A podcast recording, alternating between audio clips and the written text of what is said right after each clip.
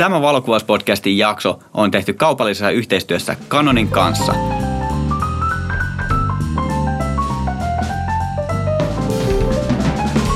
Tervetuloa valokuvauspodcastiin. Tänään äänitetään historian ensimmäinen valokuvauspodcast videolle ja siihen on hyvin painava syy. Tai itse asiassa kirjaimellisesti kevyt, koska mulla on kädessä korttipakan kokoinen uusi Canon V10 kamera. Ja me nauhoitetaan tämä jakso täällä Canonin studiolla yhteensä neljällä eri kameralla ja vieraana on totta kai myös Olli Turtiainen.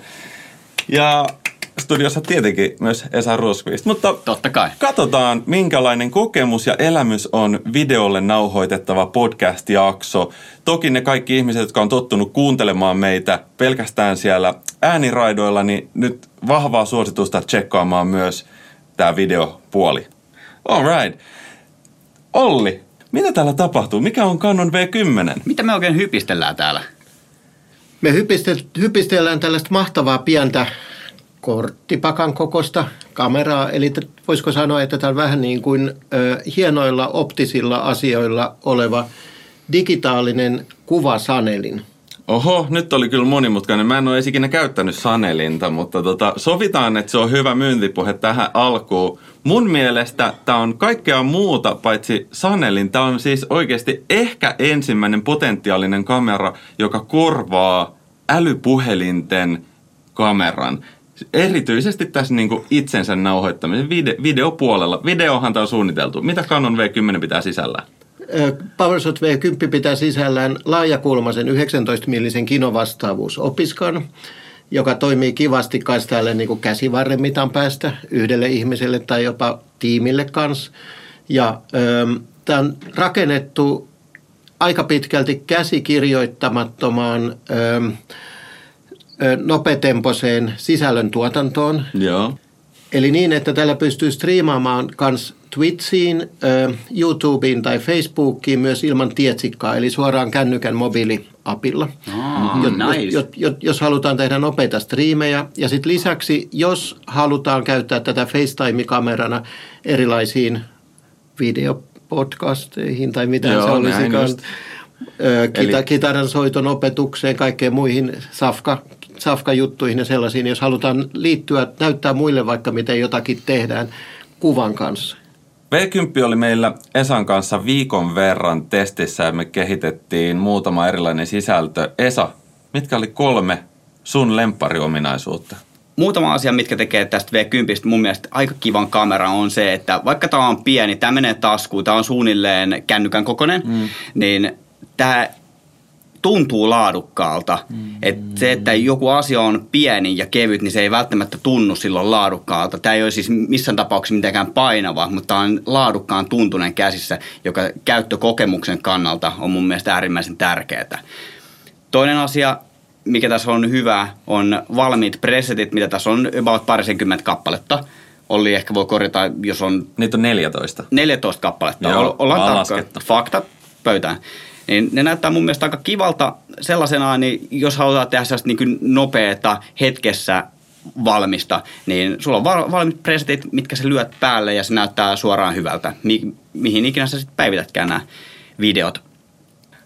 Kolmas sellainen feature, mistä mä pidin tässä kamerassa, jos vertaa kännykkäkuvaamiseen, niin kännykkäkuvaamisessa kaikki on tarkkaa, mutta tällä, tässä on niinku ihan oikea boke, että, että se tulee niinku opti, optisesti se pehmeys sinne taustaan, joka mun mielestä tekee siitä heti paljon ammattimaisemman näköistä siitä laadusta. Ja se on itse asiassa helposti löydettävissä, koska tämä ainakin mun käyttökokemuksella träkkäs kasvoi hyvin tarkasti.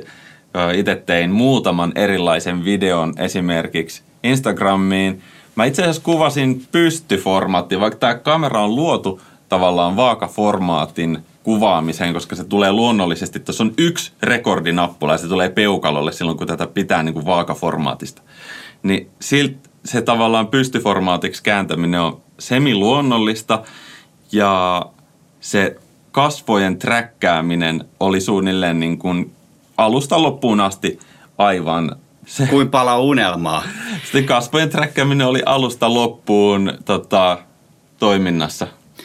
Ja jos me ollaan Joonaksen kanssa kuvitteellisesti vloggareita ja me kuljetaan käsisuorassa tuolla ottamassa selfie videota jossain kaupungilla, niin komposition mielessä toi on aika helposti pysyy myös toi kasvot tuossa keskellä kuvaa, jolloin se myös ehkä antaa vähän anteeksi sille kasvojen, tunni, kasvojen tunnistukselle. Joskin mä koitin sekoilla ihan täysillä kotona liikkua, pyöritellä kameraa, niin tuo kasvojen tunnistus, se, se, se seurasi mua kuin hai laivaa.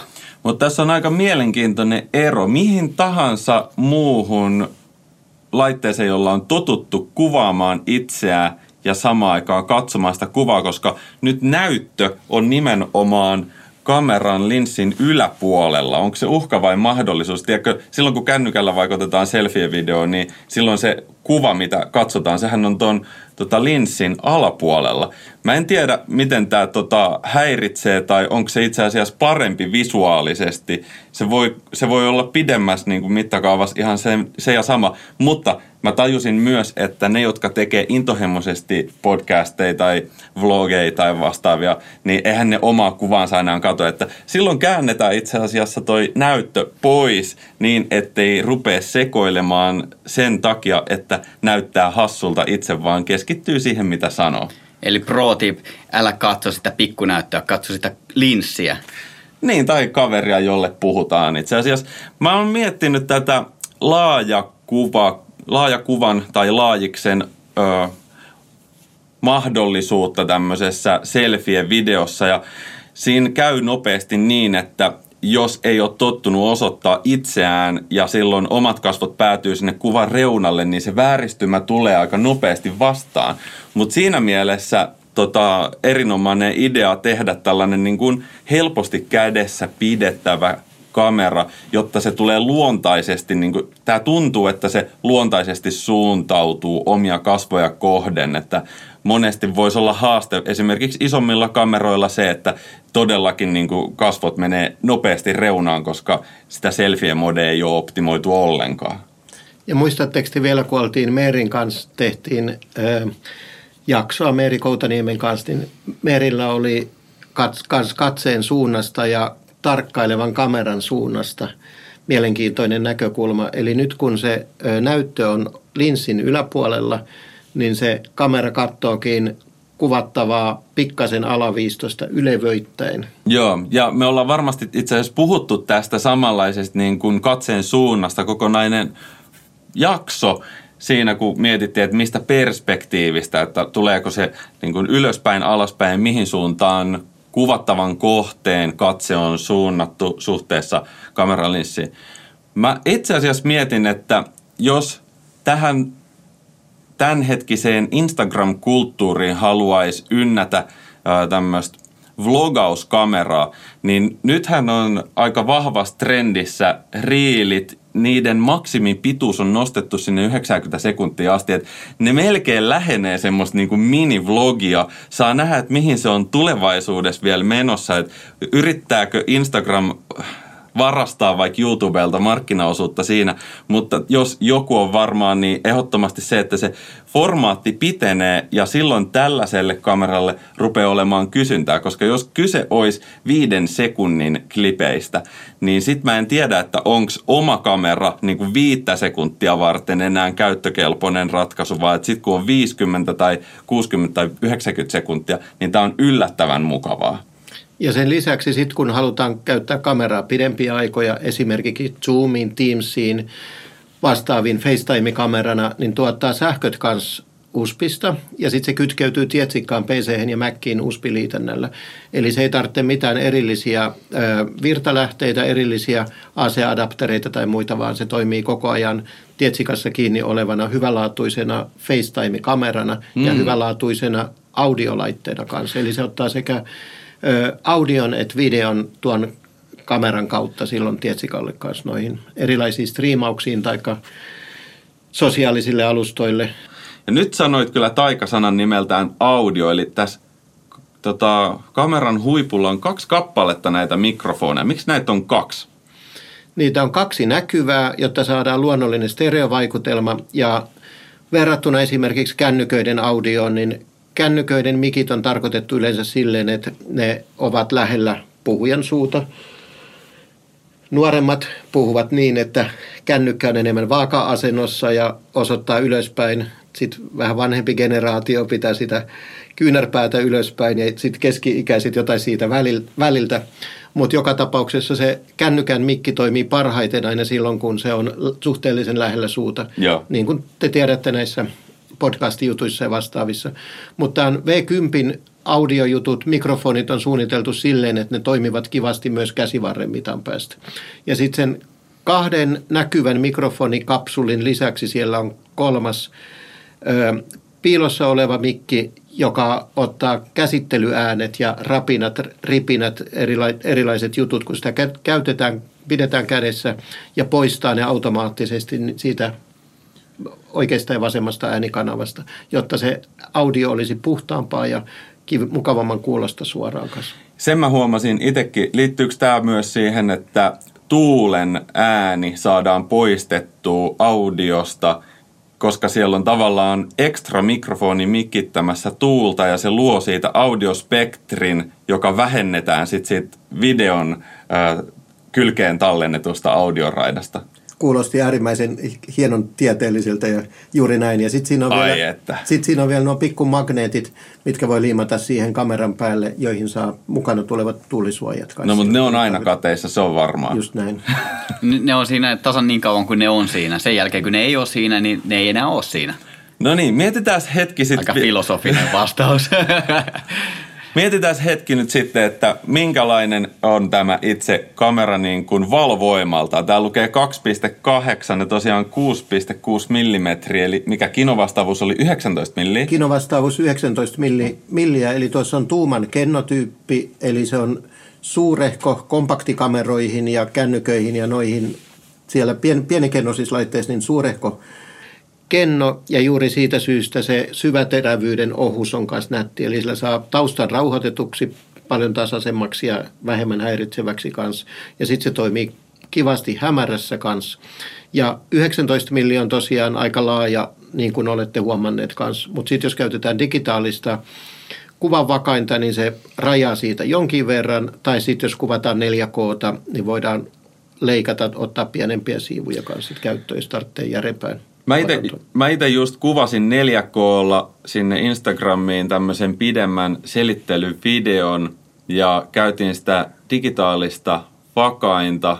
Mä kuvasin sen tenniskentän vieressä tuulisena päivänä kävellen vauvan rattaiden kanssa. Ja mä olin hämmentynyt siitä, että miten hyvä laatu tuli, koska mitään tuulen ujellusta ei tullut, yhtään tärähdystä. No semmoinen niin luontainen liike, siitä mä itse asiassa tykkään, että jos se olisi ollut sille steadicamin näköistä silloin, kun mä itse asiassa kävelin, niin se voisi olla vähän feikkiä, mutta siinä oli se luontainen heiluminen, mutta ei tärähdyksiä ollenkaan.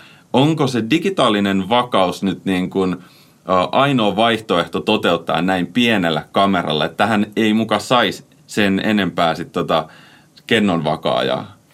Kennonvakaaja ei noissa pienemmissä, eli sitten toinen vaihtoehto olisi objekt, objektiivin optinen vakain. Joo. Mutta se käytännössä digitaalinen vakain tarkoittaa sitä kennovakaajaa, mutta vielä ehkä videokäyttöön paremmin toteutettuna. Eli elokuvakameroissahan ei monta kertaa ole ollenkaan ibistä kennovakaajaa, ettei tule tätä merisairasefektiä. Ja ö, videocamcordereissa ja hybridikameroissa niin se digitaalinen vakain toimii yleensä tosi kivasti, jopa monta kertaa parempi kuin optisen vakaimen ja kennovakaimen yhdistelmä, vaikka se on ehkä vähän ö, pikkasen aliar- aliarvostettu yleisesti keskusteluissa, mutta musta se toimii tosi kivasti ja siinä digitaalisessa vakaimessa on mahdollisuus myös kiertää sitä kuvaa, Just toisin näin. kuin kennovakaimessa, tehdä näitä keystone-tyyppisiä korjauksia samalla. Ja Sanois mikä keystone? Keystone, muistatteko joskus, kun ö, esitystekniikassa oli käytössä yliolan heittimiä. Ei mitään muista. Piirtoheittimiä. No niin. Jos, jos ne, ei, ne eivät vielä tee yhtään mitään jälkeen, niin sitten oli projektoreita, Joo. millä esitettiin kaiken näköisiä juttuja. Laitettiin tykki pöydälle tai johonkin presistä, presistä varten ja käännettiin sit se, säädettiin se kangas taikka projektorin asetukset silleen, että pystylinjat on pystyssä. Eli että, että se geometrian virheet saatiin korjatuksi. Ja laajiksellahan tämä on erityisen herkästi näkyvissä, koska ne kulmat tuntuu, että ne lähtee woblaamaan. Mutta Joo. V10, kun mä kävelin, niin ei ollut yhtään woblausta. Mä hämmästyin, että onko se kropattu sit niin vahvasti? Tai se johtuu siitä digitaalisesta Aivan. vaka- vakaimesta. Ja sitten meillä on taskussa vielä yksi tuleva tu- uutuusobjektiivi, missä voidaan palata vähän siihen woblausjuttuun hetken No, päästä. palataan siihen kohta. Veikän top kolme featuret, eli ominaisuudet tästä kamerasta. No, nopeus.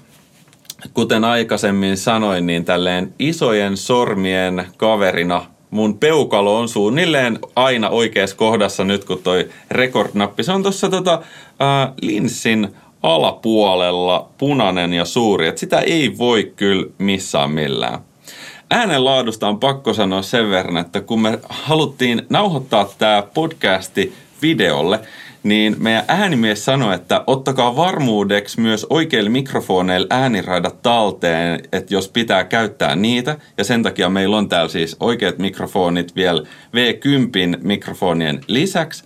Mutta mä tein kotona testin ja mä olin sitä mieltä, mä sanoin vielä hänelle, että älä nyt suottaa, että tehtiin testit himassa ja pitäisi kyllä lähteä koko tämä jakso, jos, jos me saadaan tämä homma toimia, tämä on oikeasti mielenkiintoinen testi, koska tämä on test, eka testi ikinä, niin sitten me käytetään näitä V10 äänirautoja. Mä vedän nyt sormet ristiin, tulee tapahtuu. Kolmantena, siis tämä laajis meininki, tämä tuo mieleen sellaisen, tiedätkö skeittikulttuurin tuolta nuoruusvuosilta. No ei vaiskaan, mä siis kuvasin ö, ennen tätä Canonin 28-70 millistä melkein kaikki mun materiaalit tuolla 15 30 15.35. 15.35, joo, hyvä. Siellä se on hyllyssä, mutta kun uusi linssi on tullut käyttöön, niin vanhasta ei muista mitään.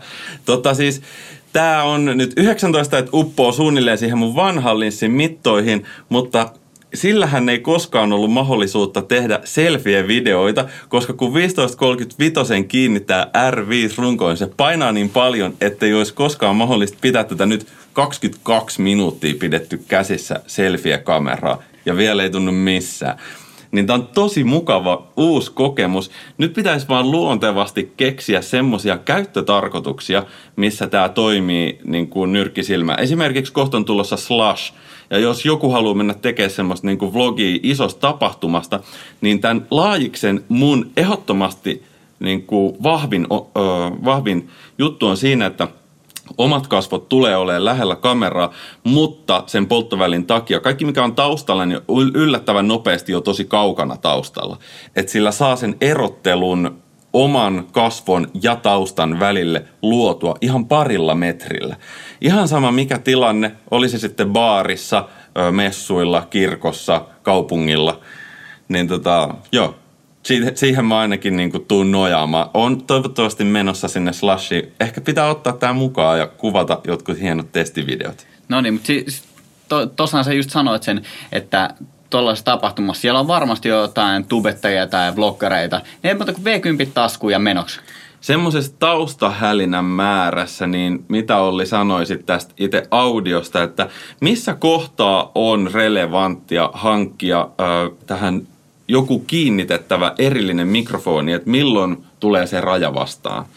No se täytyy tietysti jokaisen itse kokeilla omassa käyttötarkoituksessa ja tuostahan on olemassa sellainen Small Rigin lisävarusteilla oleva kiva kitti vielä, missä on keitsi, onkohan sitä suomennettu ehkä. On kehys, ke, ke, ke, kehys, ke, kehikko, johon voi laittaa myös esimerkiksi LED-valopaneelia tai ulkopuolista mikkiä tai vastaavaa kanssa kiinni, jos tarvitsee. Niin pyst- pystyy tuollaisissa isoissa messutapahtumissa, ja just Slashissa ja vastaavissa kanssa, niin haastiksiin, sen, sen tyylisiin, niin sen oman sisällön tuottamisen ja muistiinpanojen lisäksi, niin se toimii aika kivasti kanssa. Mä en ole vielä tuonut mun kultasinta munaa tähän pöydälle, että miten tämä oikeasti toimii omassa workflowssa, eli valokuvaajan arjessa. Tällähän ei todellakaan korvata stillikameraa, erityisesti jos tekee tuommoisella isolla järjestelmäkameralla töitä, mutta nyt kun somessa trendaa todellakin nämä lyhyet videot, niin tällä voisi tehdä erittäin helposti behind the scenes materiaalia. Siis et, et kun lähtee kuvaussetteihin messiin, no olkoonkin niin, että jos ö, itse ei pysty kuvaamaan itseään silloin, kun kuvaa sitä jotain tuotantoa, niin ehkä tämä pitää pystyä laittaa vaikka pienen gorillapodin kanssa pöydälle, niin kuin meillä on tässä, meillä on tässä itse asiassa pöydällä kaksi kappaletta näitä nyt, ja tuolta näkyy muutenkin koko Canonin studio taustalla. Mutta nimenomaan se, että valokuvaajasta tai videokuvaajasta saataisiin myöhemmin behind the scenes materiaalia, niin se avaa ihan uudenlaisen sisältömaailman myös itselleen, koska ei musta ole mitään BTS, eikä Esastakaan. No mä oon joskus kuvannut sua ja sä oot joskus kuvannut mua, mutta se on, niinku, se on niin pieni, mä, se on pieni määrä siitä, että mitä meistä on. Niin tässä olisi ehdottomasti se sisältömuoto, mitä mä lähtisin tekemään. Ja sitten siinä on sellainen kiva pikku jalusta, jonka voi kääntää siihen alle kans joko FaceTime-käyttöön tai tuonne BTS-juttuihin silloin, kun tätä halutaan pitää vaikka pöydällä tai jossakin kulmassa kanssa, niin toimii kivasti ilman Gorillapodiakin. Yes, me ollaan myös tekemässä TechNavi-nimiseen ohjelmaa inserttiä tästä PowerShot V10. Se on siis ohjelma, jossa käsitellään autoilla ja tekniikkaan liittyviä uutisia, ilmiöitä, tapahtumia, JNE, eli kannattaa pitää silmät ja korvat höröillä. 5.11. tulee se kyseinen jakso julki. Tota, mitä seuraavaksi kuuluu Canonille? EOS R-järjestelmä, viisi vuotta mennyt aika nopsaan. Eli Canonin täydenkennon peilitön järjestelmä hybridikamera systeemi alkoi 2018. Elokuussa julkistettiin ensimmäinen EOS R ja muutama objektiivi, jolla haluttiin näyttää, mitä kaikkea se mahdollistaa – Esimerkiksi 50-millinen 1.2. Mistä, Ihan tutun kuulonen. Mikä teillekin taitaa olla suht, suht tuttu ja tykätty. Joo, mä oon kuullut puhuttavan tuosta monesti. Ja sitten 35-millinen 1.8 tuli aika alkuvaiheessa kanssa, eli tuo yhden suhde kahteen makro ja kuvan vakaimella oleva loiva normaali, mikä on kevyt, kevyt kokoinen ja tosi, tosi kätsä. Sitten sen 50 1.2 ehkä vähän erilaiseen käyttöön oleva versio. Ja sitten sit esimerkiksi 2870 kakkonen, maailman ensimmäinen kaksivalvoimainen zoom-objektiivi, mistä Joonaskin tuossa pikkasen aikaisemmin puhui, eli tämä taitaa olla sulla... Se on mun työjuhta. Tämä on sun työjuhta, aika monella muullakin kun halutaan tehdä vaikka yhdellä opiskalla. Kaikki. Kaikki, just, just näin. Eli kameroista niin isoina kohduttavina julkistuksina niin 2020 heinäkuun alussa muistaakseni niin R5 ja R6. Ja R5 oli maailman ensimmäinen tarkka ja nopea kamera. Koskaan aikaisemmin miltään valmistajilta ei ollut ollut sellaista, mikä oli megapikselimonsteri ja mikä pystyi samaan aikaan kuvaamaan tosi nopeasti. Ja sitten vielä 8K-video, mitä paukutettiin aika paljon sen lanseerauksen yhteydessä. Ehkä vähemmän tarvittu vielä tällä hetkellä, mutta videoominaisuuksilla monipuolinen kanssa. Ja järjestelmä on sitten kasvanut sekä ö, kevyemmillä ja nyt kanssa APS-C kameroilla R50 sosiaalisen median sisällön, sisällön tuotantoon, R10, R7 stilli fotokuvaukseen kanssa ja nopeeseen nopeeseen niin luontokuvaukseen esimerkiksi. Ja kaikki nuo edellä mainitutkin on rakennettu videokäyttöä varten. Ja koko tämä R-sarjan objektiivimallisto on ainokaisena miltä valmistajilta alusta asti kaikki tehty myös videokäyttöön. Eli videojuttuihin ja hybridituotantoon on panostettu tosi paljon. Ja kun me puhuttiin pikkasen wobblingista tuossa aikaisemmin, eli olisiko se laajis merisairastuttamista tai mitä se voisi olla. Kyllä se merisairaus on ihan hyvä vertaus. Eli, eli kun on hyvin, hyvin laaja objektiivi ja käytetään kennovakaimia, niin se näyttää aika hurjalta ne kulmien vakautukset. Mainittakaa, että nyt on, onneksi olkoon Canon tästä viisivuotissynttäri taipaleesta, että silloin kun valokuvauspodcast on perustettu vuonna 2019, niin silloin aika alkuaikoina mietittiin, koska silloin peilittömät ja peililliset oli murrosvaiheessa. Sitä Kimmon kanssa spekuloitiin aikoinaan, että tuleeko nämä yleistymään, onko tämä uhka vai mahdollisuus. Ja tavallaan silloin flagattiin tämä asia, että ehdottomasti kannattaa lähteä mukaan tuohon peilittömään. Ja nyt aika on sen verran kypsä siitä, kun se suurin murrosvaihe on ollut. Mun mielestä on aika selvää, että millaisia kameroita sitten niin tulevaisuudessa on. Ja kyllä, kyllä mä alleviivaan sen, että se on peilittömät, mitkä rokkaa nyt ja tulevaisuudessa. Ja nämä on tullut tosi nopeasti ja se muutos on ollut hurjempi ja nopeampi, mitä moni olisi koskaan voinut kuvitella. Eli se tarkennuksen varmuus, hybridi, hybridituotanto, monipuolisille objektiiveille mahdollisuus, esimerkiksi just tämä 2870 kakkonen, ja sitten ihan uutena näillä näppäimillä niin myyntiin tuleva täysin uusi RF 10-20 millinen neljävalovoimainen automaattitarkenteinen ja lisäksi kuvan vakaimella oleva objektiivi. Hetkinen, toistatko uudestaan, kuinka laaja? 10-20 millinen siis täydelle niinku... kennolle. Joo, eli tuohon PowerShot V10 V10 on 19 milliä, eli se olisi about sen 10-20 sen telepää olisi tuon V10 laajis. Mitä kaikkea tuommoisella linssillä kannattaa ja voi kuvata? Arkkitehtuuri, interiööri, maisema, kuvajournalismi. Öö, mainosvalokuvauksessa löytyy varmasti paljon juttuja. Sitten panoraamakuvat myös silleen, että ei tarvitse siirtää taikka kallista. Mm. Eli pystytään le- rajamaan vähän löysemmin ja leikkaamaan siitä. Ja sitten, mikäs Esa muisti, hieno englanninkielinen nimi, millä tehdään leffakäytössä se sisääntulo laaja esittelykuva. Se on establishing shot. Mun ei ainakaan shottilista jaksoista tuttu shotti, millä avataan kaikki pätkät. Tota, mainittakoon tuosta vielä, että tuollaiseen astrokuvaukseen tuon laajuuden suhteen toi voisi toimia aika kivasti, että vaikkakin se on F4, mutta se laajuus se antaa kuitenkin pelivaraa sitten sen valotusajan suhteen aika paljonkin. Just näin, eli, eli repolaiset ja vastaavat, vastaavat niin pystyy kuva, kuva tosi kivasti sillä laajiksella kanssa ja video, videojuttuja kanssa, mitä pystyy tekemään sillä nelosella, niin – siihen käyttöön toimii mukavasti. Mutta jos videoon lähtee käyttää 10 millistä, niin miten se reunojen ja kulmien woblaus ja venyminen, miten sitä on nyt sitten kompensoitu?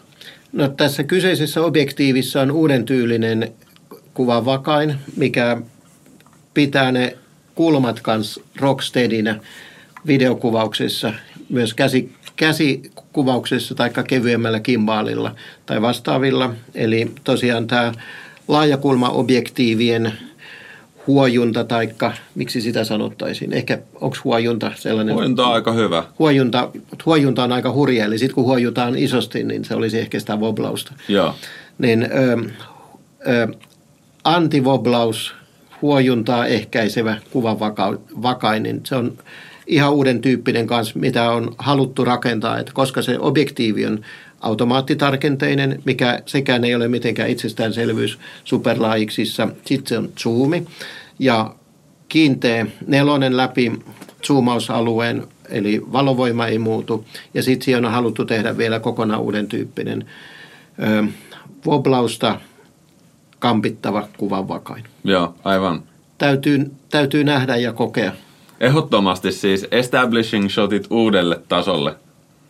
Me nöyrästi kiitetään R5-järjestelmää. Onneksi olkoon ihan kaikille nyt Canonin tyypeillekin, että moinen on keksitty. Se on pelastanut ja ollut meidänkin uran miksi sitä sanoisi, peruspilari. Se on ollut peruspilari ja kyllä mä jotenkin koen, että kun mainitsit sen, että se on ollut jonkunnäköinen milestone, niin joo, mainittakoon, että mulla ja Joonaksellakin toi on ollut kohta kaksi vuotta käytössä, niin kyllä toi R5 on niin kyllä siihen omaan tekemisiin on ollut se sellainen kulmakivi. Ja jossain kohtaa mainitsinkin siitä, että tavallaan mikä on se paras feature siinä R5, niin se on ehdottomasti se, että tavallaan se niin kuin tekninen selkäranka on niin kuin siellä, siellä että, että se on tavallaan niin kuin pedattu se paikka mulle valmiiksi, että mun ei tarvi muuta kuin mennä paikalle, ottaa kameran mukaan ja kuvata, että tavallaan mä pystyn luottamaan siihen, että se kamera palvelee. Ja kyllä mä koen, että toi on ollut niin kuin iso game changer toi kyseinen runko. Sitten jos asiat eivät aina tapahdu silleen niin kuin on ajateltu, aina joskus tulee vahinkoja, kamera saattaa tippua tai kastua tai joutua johonkin mihin tahansa asiaan, mitä, mihin sitä ei ole ajateltu, tai joskus mennä rikki tai vikantuakin. Niin, Puhutko sä Joonas Linkolan arjesta? Mulla on ihan hyvät storit tähän. Et kerro ensin vaan, miten sä voit auttaa, niin sitten mä voin paljastaa, että mitä on käynyt. Eli Canonilla on sellainen Canon Professional Services-ohjelma. Se on ollut tähän asti aktiiviharrastajille ja ammattikuvaille. Mä olen itse ollut kanssa joskus 2006-2008, niinä vuosina varsinkin aika paljon maailmalla erilaisissa eventeissä. Ja jossakin Canonin ammattikuvaaja sivustolla määritelläänkin se CPS-järjestelmä, että, että autetaan valokuvaajaa silloin, kun he tarvitsevat sitä eniten, niin se on en, en, enkuksi hienosti muotoiltu. Eli tuo, ö, ideana on, että jos ammattilaisen kameroille tapahtuu tai objektiiveille jotakin, niin kuvaamiseen täytyisi tulla mahdollisimman vähän häiriöitä. Ja se järjestelmä on uusiutunut nyt kokonaan. Nyt se rakennettiin pelkästään ammattilaisille. Sitten siihen tuli pienet vuosimaksut, 100 euroa tai 200 euroa tai sitten järempään käyttöön yrityksille, yritysjäsenyyksiä tai muita kanssa. Ja kaikissa niissä on ideana, että lähetysmaksuja ei tarvitse lähettää. Eli Canonilla on Pohjoismaiden ja Baltian keskushuolto noille ammattilaitteille ja järjemmille laitteille niin Göteborgissa, Etelä-Ruotsissa. Niin se pikapostilla, kuriripostilla lähetysvastaanotto ei maksa mitään. Sitten nämä ammattityöt ohittavat muut työt työjonoissa. Ja jos se on sen 200 euron, tai sitten siitä on vielä 350 euron vuosijäsenyysmaksu, niin jos ö, laitteen korjaus kestää enemmän kuin muutaman päivän, tai siinä 350 se voi valita hetikin niin backup-laitteen tilalle. Ja, ja, ja sitten se vuosimaksu on sellainen asia, mikä on pikkasen herättänyt kuvaissa kummastusta, että asia, mikä on aikaisemmin ollut ilmainen, niin miksi siitä haluttaisiin nyt pyytää rahaa, niin siksi, että se sisältää tosiaan ne ö, kuririkuljetukset ja sitten se vuosimaksu on täysimääräisenä käytettävissä kans kennon puhdistuksiin tai korjauksiin. Eli sen rahan saa takaisin, jos laitetta tarvitsee kertaakaan vuoden aikana korjauttaa, tehdä mitään maksullisia juttuja. Niin se on suoraan hyvitettävissä siitä korjauslaskusta kanssa. Okei, mielenkiintoinen. Ja nyt kun se on siellä Ruotsissa, niin jos Suomessa käy siis toisin sanoen vahinko, esimerkiksi mä otan juomapulloa mun repusta ja käännyn vähän vauhdikkaasti ja sinne lentää runkolaiksen kanssa tonttiin ja kuuluu, että box. Fiktiivinen tarina. Mitä tapahtuisi?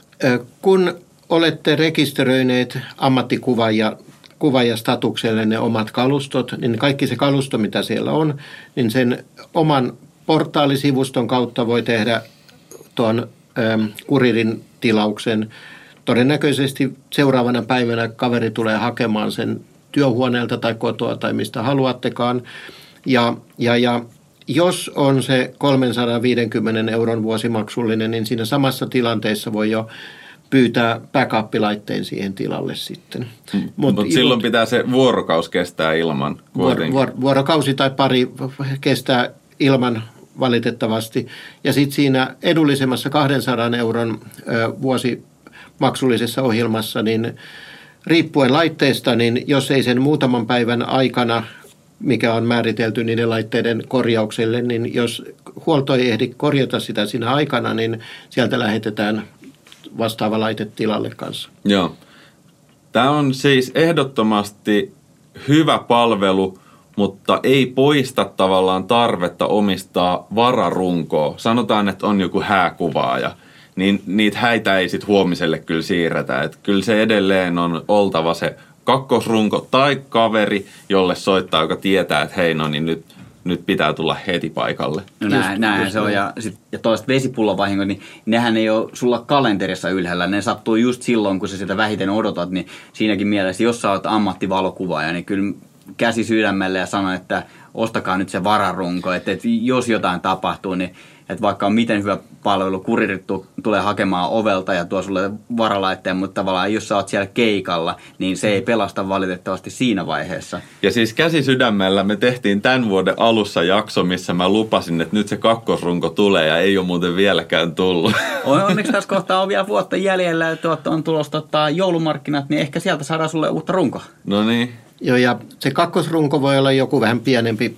Esimerkiksi tässä pöydällä on tällainen pieni sievä R8, täydenkennon nopea kamera, millä pystyy kuvaa stilliä ja video ja automaattitarkennus on ihan uusin, uusinta uutta rajusti liikkuviin kohteisiin, jopa 40 kuvaa sekunnissa. Mm-hmm.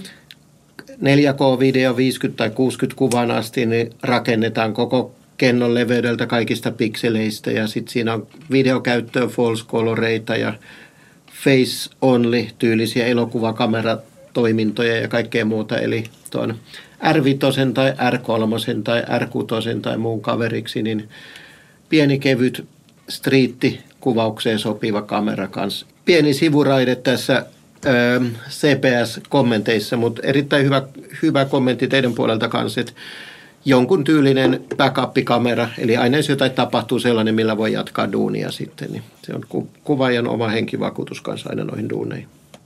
Hyvin sanottu vahingot, ei tuo oli kello kaulassa.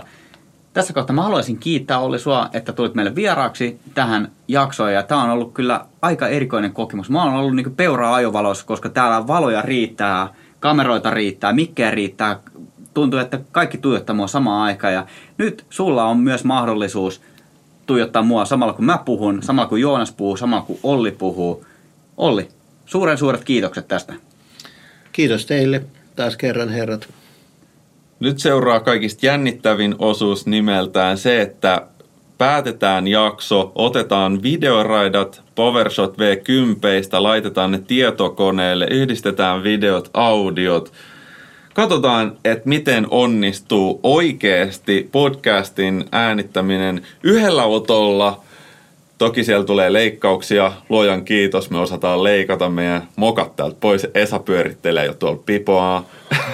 Okei, okay, mä teen tämän leikkauksen, se on tuttu puuhaa. Sä oot huomattavasti parempi si- siinä hommassa. Erittäin mielenkiintoinen kokemus. Valokuvauspodcast kiittää.